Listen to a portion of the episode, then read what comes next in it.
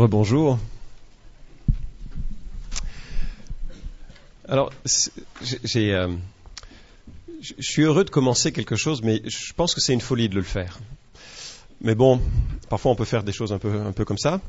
Et je voudrais que dans les, prochains dimanches, on, essaye de, mieux comprendre qui est Dieu. Après tout, c'est peut-être une noble ambition en tant que, euh, chrétien. Euh, je vous suggère que notre compréhension de Dieu a, a besoin d'être approfondie. Vous seriez d'accord? Je ne sais pas. Je sais pas si vous seriez d'accord avec ça. Mais euh, euh, quelque part, on, se contente assez, bien de, clichés, parfois, ou d'affirmations, euh, justes, mais peut-être un petit peu, un petit peu trop rapides. À quoi ressemble Dieu? Alors, je suis un peu effrayé d'avoir, si, si, vous voulez, d'aborder Dieu comme ça, la personne de Dieu dans ces prochains dimanches, parce que un jour, Dieu a reproché aux amis de Job ceci. Ma colère est enflammée contre toi et contre tes deux amis parce que vous n'avez pas parlé de moi avec droiture. Alors, vous voyez, quand on parle de Dieu, c'est, enfin, quand vous parlez de Dieu à vos amis, quand, quand nous parlons de Dieu, quand moi je, je parle sur ce sujet, ben c'est quand même solennel. Parce que Dieu peut regarder en disant, mais tu es en train de me décrire, et puis euh, peut-être tu me décris pas comme je voudrais que tu, tu sois décrit. Alors j'aimerais que vous pensiez dans vos prières à, cette série qu'on soit saisi d'une meilleure compréhension de, Dieu pour qu'on puisse mieux le connaître, mieux l'aimer, mieux le, le, servir, mieux le, le partager. Un pasteur a écrit L'obligation la plus pressante pour l'Église chrétienne contemporaine est de purifier et d'élever son concept de Dieu jusqu'à ce qu'il soit à la véritable hauteur de Dieu et à la hauteur de l'Église. Toutes les prières et toute l'œuvre de l'Église doivent viser cet objectif.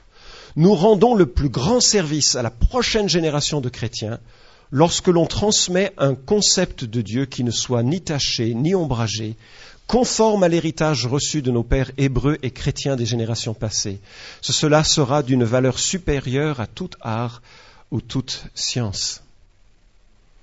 Est-ce que notre Dieu est élevé? Est-ce que votre vision de Dieu est élevée? Est-ce que Dieu est grand dans vos cœurs et vos pensées? Est-ce que Dieu est, à sa juste place dans nos cœurs et nos pensées? Alors on va faire un petit test pour commencer. Et je vais vous poser une question toute simple. Euh, vous êtes un chat ou vous êtes un chien?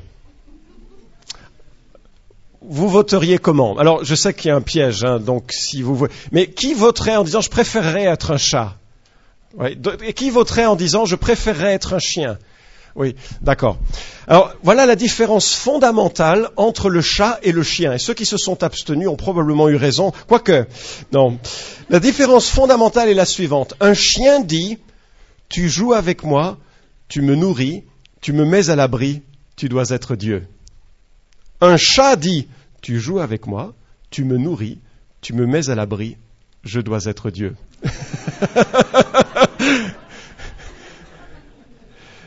Voyez-vous, par rapport au paradis, les chats ont tendance à s'éloigner de l'enfer, leur souci est personnel. Les chiens marchent vers le paradis en tombant amoureux de Dieu. Les chats sont sûrs qu'ils sont chrétiens parce qu'ils ont prié une prière.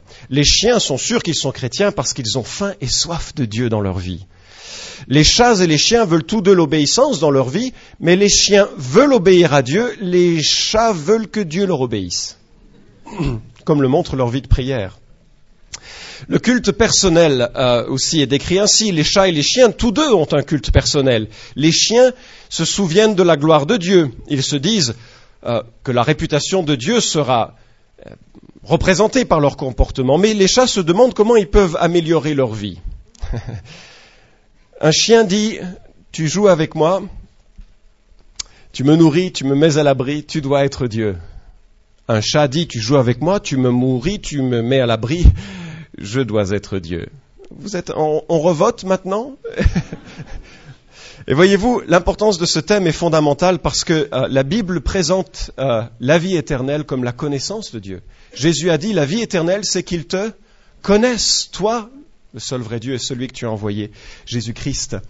Connaître Dieu, c'est un synonyme de vie éternelle. J'écrivais à quelqu'un qui me disait, bon, c'est un peu dur quand même que si je ne me convertis pas aujourd'hui, j'irai en enfer éternellement loin de Dieu. Et je me disais, mais c'est curieux parce que quelqu'un qui n'a pas envie de se repentir de ses péchés et de vivre avec Dieu, pourquoi est-ce qu'il aurait envie de vivre avec Dieu dans l'éternité? La conversion, c'est quoi? C'est vivre avec Dieu à partir de maintenant, dans la compréhension que lui nous accueille par sa grâce complètement euh, tel que l'on est. La vie éternelle, elle commence par la repentance, mais elle se caractérise par le fait de connaître Dieu. Être sauvé, c'est connaître Dieu, c'est vivre avec Dieu.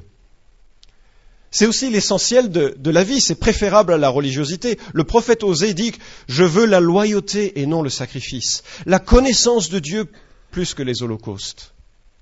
On peut avoir une religiosité parfaite et ne pas connaître Dieu. C'est l'un des, c'est la manière dont euh, Jésus termine son premier message officiel, son premier sermon, sermon sur la montagne. Et puis ce qui est formidable, c'est que la connaissance de Dieu ne sera jamais terminée. Jamais. La Bible dit qu'en Colossiens 1.10, marchez d'une manière digne du Seigneur pour lui plaire à tout point de vue, portez des fruits en toutes sortes d'œuvres bonnes et croissez dans la connaissance de Dieu. L'une des choses qui euh, doit nous marquer, c'est que puisque Dieu est infini, notre apprentissage de Dieu sera infini. Je crois qu'on connaît Dieu en partie maintenant, et dans l'éternité, on ne le connaîtra pas non plus pleinement. Je crois que toute l'éternité, on va apprendre à le connaître davantage et découvrir un peu plus de sa personne dans l'infinité de, sa, de sa grandeur. Et puis, c'est aussi une source de grâce et de paix quand l'apôtre Pierre ouvre sa deuxième lettre qu'il il envoie, il dit que la grâce et la paix vous soient multipliées par la connaissance de Dieu et de Jésus-Christ, notre Seigneur.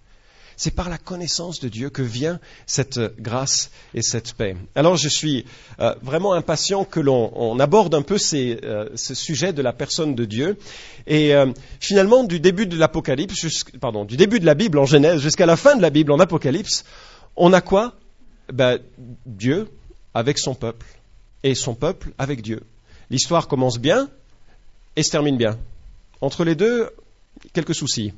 Mais c'est le souci qui aujourd'hui nous permet de, ben, de dire mais est-ce que je veux, je veux Dieu dans ma vie? Est-ce que je veux croître en lui? Et, la première chose qu'on va aborder euh, dans notre description de Dieu, chaque fois je voudrais voir la manière dont Dieu se présente à un personnage de la Bible. Et puis de découvrir par là même quelques, euh, quelques aspects de sa personne. Et la première chose que, euh, que l'on va voir, c'est comment Dieu se présente à Job. Job, vous connaissez, c'est euh, le juste proverbial de l'Ancien Testament qui souffre alors qu'il n'a absolument rien fait. La Bible le décrit comme un homme droit, l'un des grands hommes en termes de moralité de la Bible. Un homme qui, je crois, dépasse toute personne de cette salle de loin. Et le voici donc euh, à vivre une vie de juste, à aimer Dieu, et puis voilà que ses bœufs et ses bergers sont tués.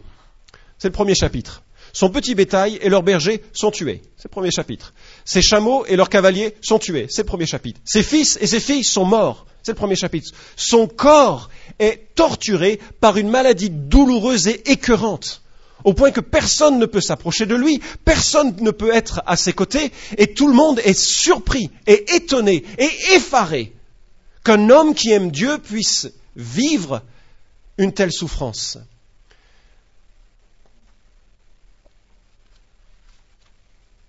Job, c'est probablement le premier livre écrit de la Bible. Et en cela, ça me dit que peut-être que Dieu veut, dans la première grande révélation de sa personne, générale sur sa personne, Dieu veut qu'on comprenne quelque chose de fondamental et c'est le titre de ce matin. Dieu est, si vous avez un petit crayon, vous pouvez même noter en dessous, Dieu est incompréhensible. On commence une série sur Dieu et la première chose qu'il faut qu'on remarque, et ça m'a profondément touché, quelque chose sur lequel je reviens souvent en méditant, en réfléchissant là-dessus de temps en temps, c'est que Dieu est incompréhensible. La première chose que Dieu veut dire de lui-même, après qu'il se soit révélé aux patriarches, peut-être même dans la période des patriarches, avec Job, c'est que Dieu n'est pas compréhensible. Et quel meilleur sujet que de l'aborder au travers de la souffrance? Voilà un homme droit qui perd tout. Voilà un homme droit qui perd tout. Je regardais sur certains forums Internet euh, la question suivante. Que direz-vous à Dieu lorsque vous lui serez présenté? Euh, tu peux revenir juste en arrière. Que direz-vous à Dieu lorsque vous lui serez présenté? Oh, il y a des choses rigolotes, pas trop graves, du style Ça alors, tu existes? Chose mignonne, rendez-nous l'abbé Pierre. Des choses euh, plus euh, égoïstes. Pourquoi tu m'as pas fait gagner au casino Hein? Pourquoi? Des choses euh, plus, plus dures qui sont accusatoires. À quoi ça sert tout ça, cette souffrance, ces catastrophes, ces vies fauchées Une autre remarque. T'es content de tous ces morts dus aux guerres religieuses? Elle arrive quand la promesse d'une terre sans promesse? J'en ai marre de voir ces horreurs. Et c'est vrai que la question de la souffrance se pose de façon aiguë régulièrement. Qu'elle soit petite ou grande, les souffrances qui nous affligent sont souvent vécues avec une intensité maximale dans nos sentiments, dans, nos, dans, notre vie.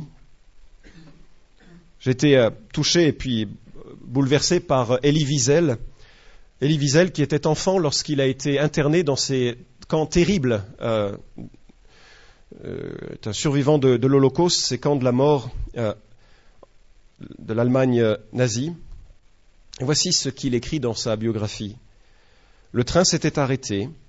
Nous vîmes les flammes s'élevant d'une haute cheminée dans le ciel noir. Nos regards se fixaient sur les flammes, une odeur horrible flottait dans l'air. Soudainement, les portes de notre wagon à bétail se sont ouvertes. Tout le monde sort Laissez tout à l'intérieur, vite Nous avons sauté sur les quais, devant nous, les flammes. Dans l'air, l'odeur de la chair qui brûle. Il devait être minuit. Nous étions arrivés à Birkenau. Les officiers SS donnèrent l'ordre Formez des rangs de cinq. Nous sommes mis à marcher jusqu'à une intersection. Non loin de nous, des flammes immenses s'élevaient des fosses. Quelque chose y brûlait. Un camion s'approcha pour y déposer sa charge, des enfants, des bébés. Oui, j'ai vu de mes propres yeux, des enfants étaient jetés dans les flammes. Un peu plus loin, il y avait une autre fosse plus large pour les adultes. Je me suis pincé. Étais-je vivant? Étais-je éveillé? Comment était-il possible que des hommes, des femmes et des enfants étaient brûlés et que personne ne disait rien? Non, cela ne devait pas être vrai. Un cauchemar peut-être. Bientôt j'allais me réveiller, mon cœur battant la chamade, la sueur ruisselant sur mon front, me retrouver dans l'une des pièces de mon enfance avec mes livres. Jamais je n'oublierai cette nuit, la première nuit dans un camp qui a réduit ma vie à une longue nuit, à jamais scellée cette fois. Jamais je n'oublierai la fumée, jamais je n'oublierai ces flammes qui ont brûlé ma foi pour toujours. Jamais je n'oublierai le silence de la nuit qui m'a privé pour toute l'éternité du désir de vivre. Jamais je n'oublierai ces moments qui ont tué mon Dieu et mon âme et qui ont transformé mes rêves en cendres. Jamais je n'oublierai ces choses, même si j'étais condamné à vivre aussi longtemps que Dieu en personne. Jamais. peu plus loin, il parle de ces juifs dans le camp de Birkenau qui célébraient la fête de Rosh Hashanah. Avant, je savais que mes péchés avaient attristé le Tout-Puissant, j'avais supplié son pardon. En ces jours, je croyais vraiment que le salut du monde dépendrait de chacune de mes œuvres et de chacune de mes prières. Mais maintenant, je ne suppliais pour rien. Je n'étais plus capable de me lamenter. Au contraire, je me sentais très fort. J'étais l'accusateur et Dieu l'accusait. Mes yeux s'étaient ouverts et j'étais seul, terriblement seul dans un monde sans Dieu, sans homme, sans amour ni miséricorde. Je n'étais maintenant rien que des cendres, mais je me sentais plus fort que le Tout-Puissant à qui ma vie avait été liée pour si longtemps. Certainement, la souffrance, c'est celle, et une souffrance aussi intense, aussi inexplicable, et je me garderai bien de donner justement la moindre, le moindre sens à cette souffrance, nous fait imaginer que Dieu ne peut être que loin ou inexistant, ou en tous les cas, c'est le rapport que bien des gens font. Bien des gens font. Et vous voyez à quel point le message de Job a toute sa pertinence. Devant la souffrance incompréhensible de Job, la question se pose pourquoi? Et qu'est-ce qu'on peut comprendre de Dieu? Alors, Job, qui était dans cette euh, situation, se lamente. Et dans, le chapitre 3, il, il lui dit, il dit toute sa peine et toute sa souffrance. Et ce qui est saisissant, c'est qu'il avait des amis, normalement, qui étaient là pour le réconforter, n'est-ce pas? Or, vous savez ce qu'ont fait ses amis. Vous avez déjà lu le livre de Job? Vous savez ce qu'ont fait ses amis. Ils l'ont cassé. La première chose qu'ils disent, euh, chapitre 4 au chapitre 14, ses amis font un premier cercle de conciliation, enfin de, de réflexion, ils lui parlent et ils lui disent, écoute, Job, repens-toi, humilie-toi. Si tu souffres comme ça, c'est que tu as péché. Parce que Dieu est un Dieu juste. C'est un Dieu qui euh, donne en fonction de ce que l'on est et de ce que l'on mérite, n'est-ce pas? C'est l'idée qu'on se fait. Dieu donne ceci. Si on est gentil, il donne euh, des choses pas bien. Si on n'est pas gentil, et c'est l'image que l'on a quelque part qui reflète les relations que l'on a entre les hommes. Mais Dieu n'est pas comme ça. Les amis de Job essaye de trouver en lui des failles, des péchés. Alors il l'accuse, il parle une deuxième fois en disant, mais tu es orgueilleux, c'est ton orgueil, tu es en train de payer, Job, tu payes pour, ton péché. Et puis une troisième fois, euh, parce que chaque fois Job essaye de se défendre en disant, mais c'est vrai que je ne suis pas parfait, mais je ne vois pas ce que j'aurais fait qui pourrait mériter une telle tragédie, une telle souffrance.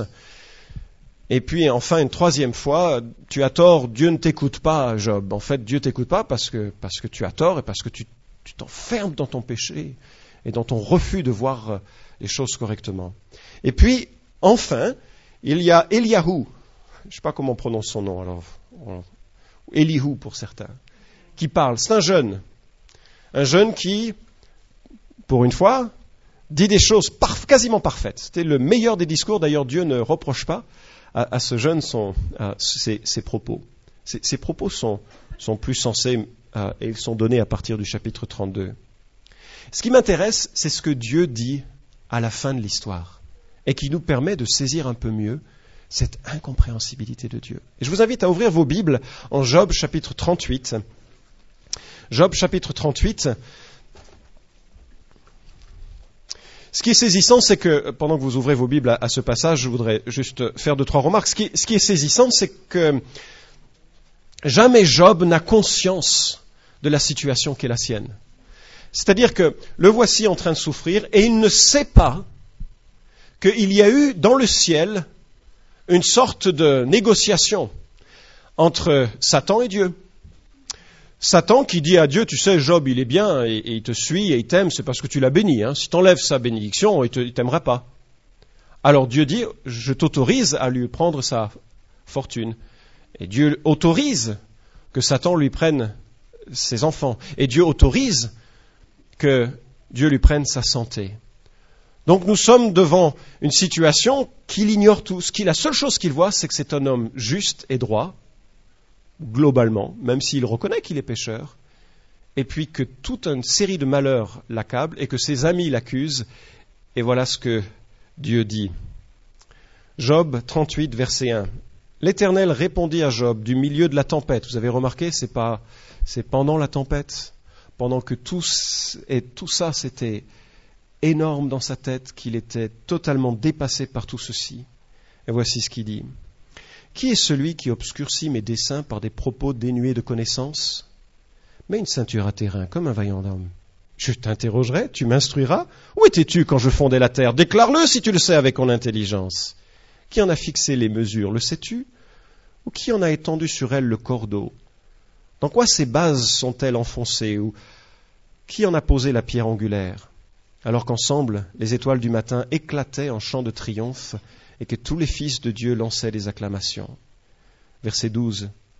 Depuis que tu existes, as-tu commandé au matin? As-tu fait connaître sa place à l'aurore pour qu'elle saisisse les bords de la terre et que les méchants en soient secoués? Verset 16. Es-tu parvenu jusqu'aux sources de la mer? T'es-tu promené dans les profondeurs de l'abîme? Les portes de la mort t'ont-elles été dévoilées? As-tu vu les portes de l'ombre de la mort? As-tu considéré l'immensité de la terre? Déclare-le, si tu sais toutes ces choses. Verset 28. La pluie a-t-elle un père? Qui donc fait naître les gouttes de rosée? De quel sein maternel est sortie la glace? Et qui a enfanté le givre du ciel? Les eaux s'immobilisent comme une pierre et la surface de l'abîme se prend. Peux-tu nouer les liens des Pléiades ou dénouer les cordages d'Orion? Fais-tu paraître en leur temps les constellations? Et conduis-tu la grande ours avec ses petits? Connais-tu les lois du ciel? Fais-tu attention à la terre, à son organisation? Élèves-tu la voix jusqu'aux nuages pour que des torrents d'eau te recouvrent? Envoies-tu des éclairs pour qu'ils partent? Te disent-ils nous voici. Vous imaginez Job? Il est là, privé de ses enfants, ruiné, accompagné d'une épouse qui l'encourage à maudire Dieu et à mourir, souffrant dans son corps, blessé par les remarques de ses amis. Et Dieu lui dit euh, rien. N'est-ce pas?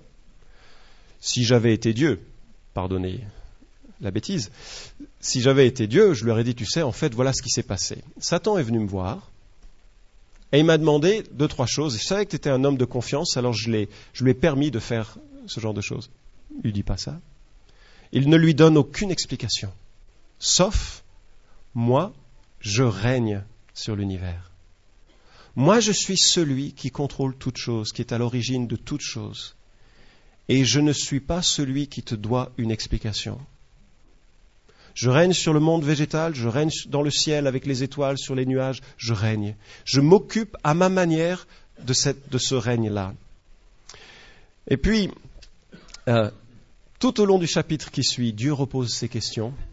Cette fois-ci en, parlant de six bêtes, cinq oiseaux, un insecte. Je vous fais grâce de la lecture, elle est, touchante dans la manière dont, dont Dieu pédagogiquement essaye de faire comprendre à Job que Dieu dans son règne gère un ensemble de choses que l'on ne peut même pas comprendre. Vous avez déjà vu le film La marche de l'empereur? C'est pas celle de Napoléon. Hein. La marche de l'empereur, c'est un très beau film que je vous encourage à voir parce qu'il euh, relate la vie d'un an de pingouin. Qui aurait cru qu'un tel sujet était intéressant? La vie d'un an de pingouin, et c'est fascinant de voir l'instinct de chacun de ces euh, pingouins pour assurer la transmission de la vie leurs soins réciproques, la manière dont ils, gèrent les, conditions extrêmes de vie dans, euh, euh, dans l'Antarctique ou l'Arctique, l'un des deux. Et c'est vraiment un très très beau film. Ce film est la meilleure illustration du chapitre 38 et du chapitre 39.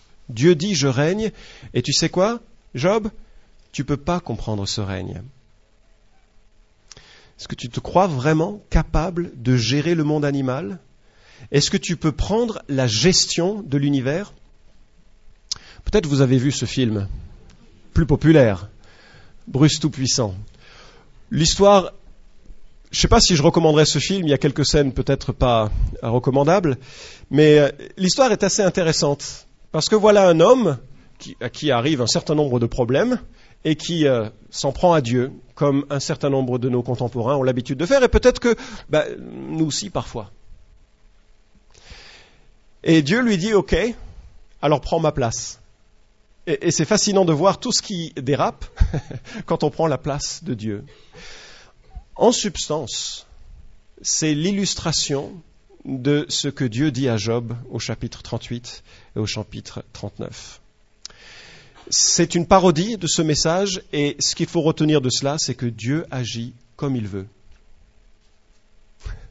Mon premier message sur la connaissance de Dieu, Première remarque, Dieu est incompréhensible et Dieu fait ce qu'il veut. Mais je crois que c'est vraiment important. C'est vraiment important de réaliser que ce Dieu est autre par rapport à, nous.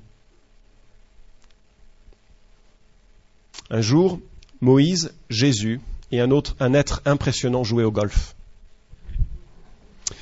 Moïse envoya euh, la balle, très bien, mais euh, elle est tombée sur un lac entre le trou et son, club. Et puis au moment où la balle tombe sur le lac, l'eau se coupe en deux et laisse passer la balle qui arrive tout près, tout près du trou, mais sans rentrer dedans. Jésus prend le club et fait de même. La balle tombe dans le lac, le lac se sépare, mais bien sûr contourne la balle de Moïse et va dans le trou. Et puis un être impressionnant prend la balle, le met par terre, prend son club et tire de l'autre côté. Elle arrive sur le sol, et avant qu'elle ne s'arrête, voici qu'une grenouille saute sur la balle, la prend dans la gueule, et un aigle descend euh, en piqué, prendre la grenouille et déposer la balle en euh, tirant, enfin, appuyant sur l'estomac de la grenouille, juste dans le trou. Et Moïse se tourne vers Jésus en disant Qu'est-ce que c'est dur de jouer au golf avec ton père? C'est vrai que c'est peut-être pas la meilleure de toutes les blagues racontées ici, mais l'idée quand même, c'est que Dieu fait ce qu'il veut et que personne ne peut aller contre son ambition et son projet. Tout ce discours se termine avec euh, le dernier chapitre du verset euh, euh, du, chapitre 39. Euh, le discutailleur va-t-il faire un procès au, au Tout-Puissant? Celui qui conteste avec Dieu a-t-il une réponse à cela? Alors, devant cette avalanche de questions qui dure tout chapitre, deux chapitres, Job dit au verset 3, chapitre 40, pardon, verset 3, Voici, je suis peu de choses, que te répliquerai-je? Je mets la main sur ma bouche, j'ai parlé une fois, je ne répondrai plus, deux fois, je n'ajouterai rien. Devant le règne de Dieu, Job se. Dieu n'écrase pas Job comme l'auraient aimé ses amis. Dieu ne lui donne pas toute l'explication comme il l'aurait probablement souhaité. Mais il prend soin de communiquer avec Job et Job réalise ce qu'il ne peut pas gagner dans ce discours. Et puis Dieu continue. Et à partir du verset 6 du chapitre 40, il y a euh, toujours pas d'explication hein, sur la scène qui ouvre le livre de Job. Toujours pas d'explication. Job est toujours dans cette souffrance. Job est toujours dans cette interrogation. Job est toujours entouré d'amis qui l'accablent. Job est là, nu, véritablement, devant Dieu. Il y a une petite ironie qui euh, parcourt ce chapitre 40. Verset 7, on voit que Dieu dit qu'il ne se laissera pas instruire par euh, Job. Job ne peut pas non plus condamner Dieu au verset 8.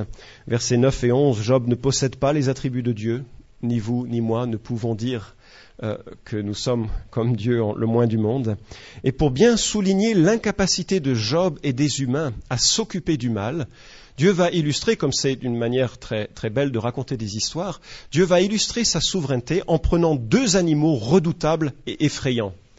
Dans l'original, ça s'appelle un behemoth, euh, ce qui pourrait décrire un hippopotame ou un dinosaure. On ne sait pas et puis le Léviathan, ce qui pourrait décrire un crocodile géant ou un dragon. On ne sait pas. Mais c'est vrai que ce crocodile géant, il crache du feu dans la description. Donc euh, certaines personnes se, sont dit, soit c'est une image d'un animal qui est dangereux au point de, faire du mal comme le feu, soit c'est peut-être un, un, animal aujourd'hui disparu euh, dont la légende rapporte les faits et gestes sous euh, l'image d'un dragon. Je ne sais pas. Toujours est-il qu'au verset 15, il décrit donc ce, ce, cet hippopotame ou ce, dinosaure immense et, qui euh, ne peut pas être dompté. Vous savez comment on traite un hippopotame? Avec beaucoup de respect. Euh, vous, savez qu'on joue jamais avec un hippopotame, on ne lui dit pas non plus de partir. Il est là et, euh, et il fait ce qu'il veut. Et c'est l'idée qui nous est donnée dans ce chapitre 40 vous savez ce qu'on fait aussi avec un crocodile? On le laisse tranquille. On n'en fait pas des sacs, pas à cette époque où il n'y avait pas de fusil. On le laisse parce que c'est dangereux. Et l'image est la suivante. Puisque l'homme est incapable de gérer des béhémoths et des léviathans, il faut qu'il laisse à une puissance supérieure le soin de s'occuper de tout ceci. Moralité, pour l'histoire de Job, puisque nous sommes incapables, nous, de gérer le mal, il faut laisser à Dieu le soin de le faire comme il l'entend, sachant que d'autres attributs de sa personne que nous découvrirons, son amour, sa justice, sa bienveillance, etc., encadrent sa souveraineté. Mais il faut bien voir que Dieu est libre dans sa gestion du mal, qu'il est incompréhensible et que parfois on est incapable et on ne doit pas donner d'explication au mal on ne peut pas l'expliquer. La conclusion la plus touchante de cette euh, histoire se trouve au chapitre 42, verset 1. Et cette euh, réponse de, Job nous permet de, de comprendre peut-être ce qui est essentiel. Regardez ce que Job répondit à l'Éternel, chapitre 42. Je reconnais que tu peux tout et qu'aucune réflexion n'est inaccessible pour toi. Qui est celui qui assombrit mes desseins par des propos dénués de connaissance Oui, j'ai fait part, sans les comprendre, de merveilles qui me dépassent et que je ne connaissais pas. Écoute-moi et je parlerai, je t'interrogerai, tu m'instruiras. Mon oreille avait entendu parler de toi, mais maintenant, mon œil t'a vu. Et écoutez bien, c'est le point d'orgue de cette histoire. C'est pourquoi je me condamne et je me repens sur la poussière et sur la cendre. Ce que l'on peut percevoir de, cette conclusion, c'est que si Dieu est incompréhensible, il est par contre connaissable. On ne peut pas comprendre Dieu, mais on peut le connaître. Et Job, confronté un peu à toutes ces questions, n'a pas les réponses à toutes ces questions, mais soudainement il dit, mes yeux t'ont vu, je peux te connaître, je peux vivre avec toi, je ne comprendrai pas tous des chemins que tu traces devant moi, je pourrais peut-être jamais les comprendre avant d'être dans l'éternité avec toi. La confession de foi de La Rochelle, une des premières confessions de foi protestantes qui date de 1559, dit ceci. Ainsi, en confessant que rien ne se fait sans la providence de Dieu, nous adorons avec humilité les secrets qui nous sont cachés, sans nous poser des questions qui nous dépassent. Au contraire, nous appliquons à notre usage personnel ce que l'Écriture sainte nous enseigne pour être en repos et en sécurité. Car Dieu, à qui toutes choses sont soumises, veille sur nous d'un soin si paternel qu'il ne tombera pas un cheveu de notre tête sans sa volonté. Ce faisant, il tient en bride les démons et tous nos ennemis, de sorte qu'ils ne peuvent nous faire le moindre mal sans permission. Les gens qui ont écrit cette confession de foi étaient dans les pires persécutions du moment. Beaucoup étaient brûlés pour leur foi et c'était très difficile. Et ils ne cherchent pas à comprendre pourquoi, mais ils cherchent à remarquer que Dieu règne, même si son règne est incompréhensible, notre Dieu est euh, peut-être connu. À la fin de son périple, Job dit qu'il a vu, mon oreille avait entendu parler de toi, mais maintenant mon œil t'a vu. Alors cette incompréhensibilité, elle s'explique parce que Dieu est immense. Les cieux des cieux ne peuvent contenir Dieu. Un roi chapitre 8 verset 27. Parce qu'il n'est pas mesurable, l'éternel est grand, sa grandeur est insondable. Psaume 145, 3. Parce que ses vertus ne sont pas mesurables, son intelligence n'a point de limite. Psaume 147, 5. Et parce que Dieu dépasse notre compréhension. Une telle science est trop merveilleuse pour moi, trop élevée pour que je puisse la saisir. Et aussi, enfin, parce que son chemin est mystérieux. Alors, pour vivre ça, je ferai quelques remarques et ce sera la conclusion de ce, euh, message. C'est euh, d'abord, j'espère que si vous ne connaissez pas Dieu, vous ne laissez pas les pourquoi vous empêcher de le connaître. Dieu n'est pas compréhensible, mais il est connaissable. C'est super, non?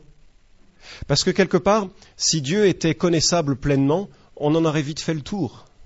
Mais on ne pourra jamais avoir fait le tour de Dieu. Il y a toujours des choses à apprendre de sa personne. Et je lance cette invitation à ceux et celles qui ont soif de Dieu, qui ne le connaissent pas encore, de dire, mais Seigneur, je veux faire de ma vie la découverte de ta personne, même si je ne comprends pas toujours pourquoi, comment les choses, peuvent se vivre. Jérémie dit que celui qui veut se vanter se vante d'avoir de l'intelligence et de me connaître. Ça, c'est la vraie sagesse, connaître Dieu. Deuxième remarque, je sais que la première chose qui nous saisit dans la souffrance, c'est pourquoi? Pourquoi Seigneur et pourquoi moi aussi, ou plus particulièrement? Et toute l'histoire des hommes est remplie de ces pourquoi. Savez-vous par exemple que François Ier, qui n'était pas un, roi très, très sérieux, euh, François Ier avait envisagé de faire venir la réforme en France. Il voulait faire venir Mélenchon, le bras droit de Luther.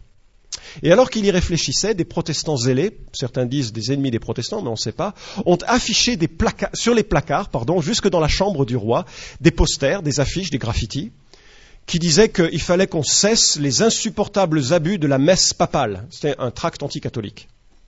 François Ier est rentré dans une telle fureur qu'il a changé son ambition et a éteint l'influence de l'écriture dans la société française alors qu'il en avait le désir à ce moment-là. On se dit mais pourquoi?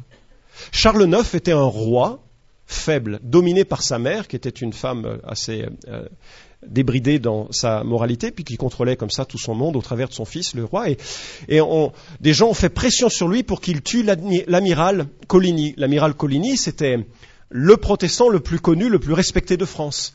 Alors il, on ses conseillers lui disent il faut tuer Coligny, il faut tuer Coligny, et puis à un moment donné il dit bon, bon c'est vraiment un gars simple. Hein.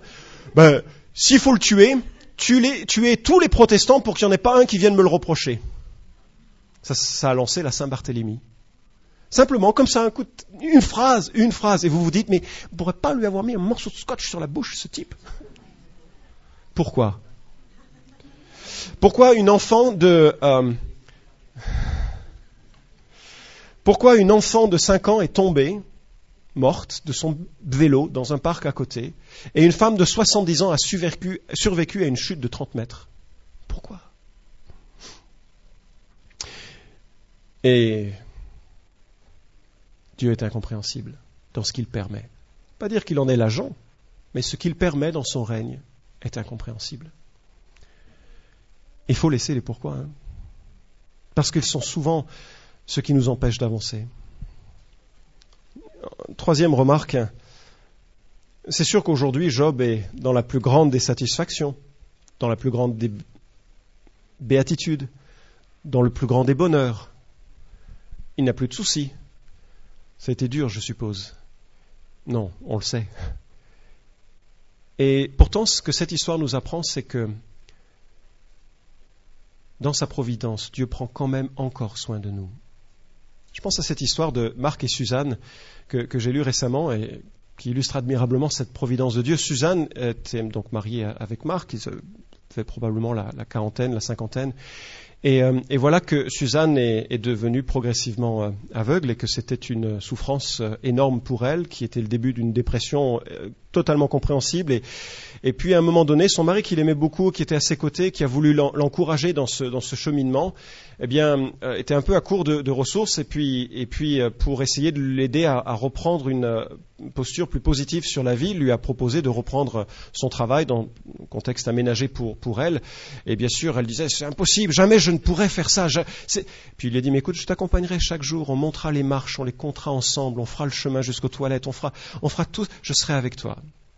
Et puis, euh, il l'a accompagné comme ça en voiture, et puis ils ont fait les marches ensemble, ils ont repéré, ils ont, elle a saisi tout son, son nouveau repère. Le problème, c'est que lui, qui était officier de l'armée, ne pouvait pas euh, rejoindre la base à temps pour euh, son activité professionnelle, et que ça devenait de plus en plus difficile de, de, faire ce travail. Alors il lui a dit, écoute, Suzanne, il va falloir que tu t'habitues à prendre le bus. Et, bien sûr, sa réaction initiale, ça a été, mais jamais je ne pourrais prendre le bus, jamais je pourrais.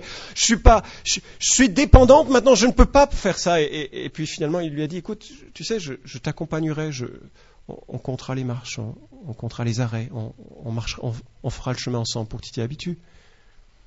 Et puis il l'a fait quelques fois, et puis euh, euh, et puis est venu le moment où, Marc sentait qu'elle était capable de faire le chemin tout seul. Et puis euh, il a, dit écoute, il va falloir que tu y ailles toute seule.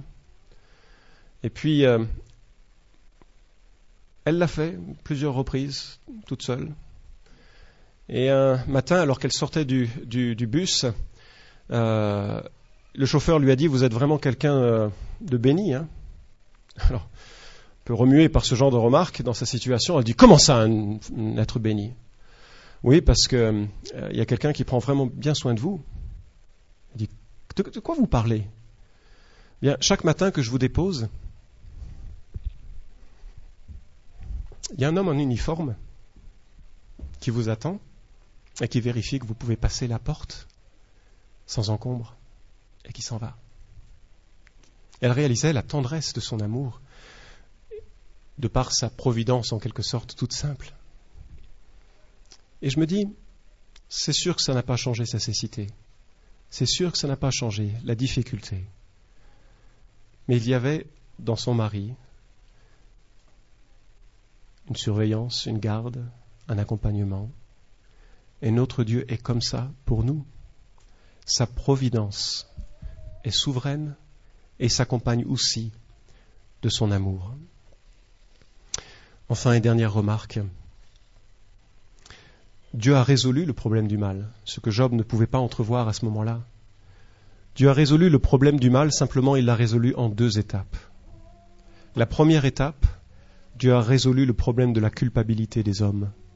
Lorsque Jésus meurt sur la croix, il permet aux hommes et aux femmes qui sont conscients de leurs besoins de Christ, de pardon et de vie en lui, d'avoir accès à Dieu. Et leur culpabilité est effacée entièrement. C'est pas pour tout le monde, c'est pour ceux et celles qui se confient en lui et qui veulent vivre avec lui, qui veulent le connaître. Le jour vient où Dieu fera cesser tout mal. Ce sera la deuxième étape. Mais en attendant, ben, je prie que nous puissions croître, non pas dans notre compréhension de Dieu, dans le sens qu'il est au-delà de toute compréhension complète, mais dans notre connaissance de Dieu. Dernier verset, et puis on chantera ce chant que nous ont présenté les, euh, musiciens. L'apôtre Paul écrit en Romains aux profondeurs de la richesse, de la sagesse et de la connaissance de Dieu, que ses jugements sont insondables et que ses voies sont incompréhensibles. En effet, qui a connu la pensée du Seigneur ou qui a été son conseiller? Qui lui a donné le premier pour qu'il ait à recevoir en retour? On prie alors que les musiciens viennent.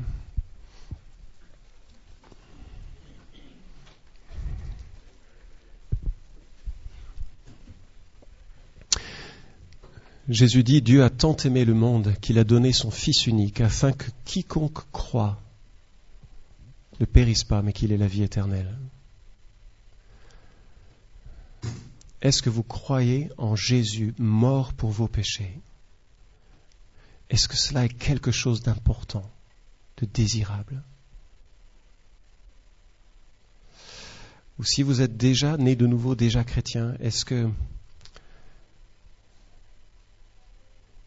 la case que Dieu est incompréhensible manquait Est-ce qu'il y a des fardeaux qui, ont, qui ont été finalement un obstacle à, l'aimer davantage? Seigneur, tu connais nos cœurs et nos pensées, tu sais combien nous avons de la peine parfois à, gérer les circonstances euh, euh, que tu permets et que nous ne comprenons pas. Nous confessons, Seigneur, notre ignorance de ta providence, mais nous confessons aussi que nous pouvons te connaître par Christ et que c'est un bonheur que rien ni personne ne pourra nous ôter.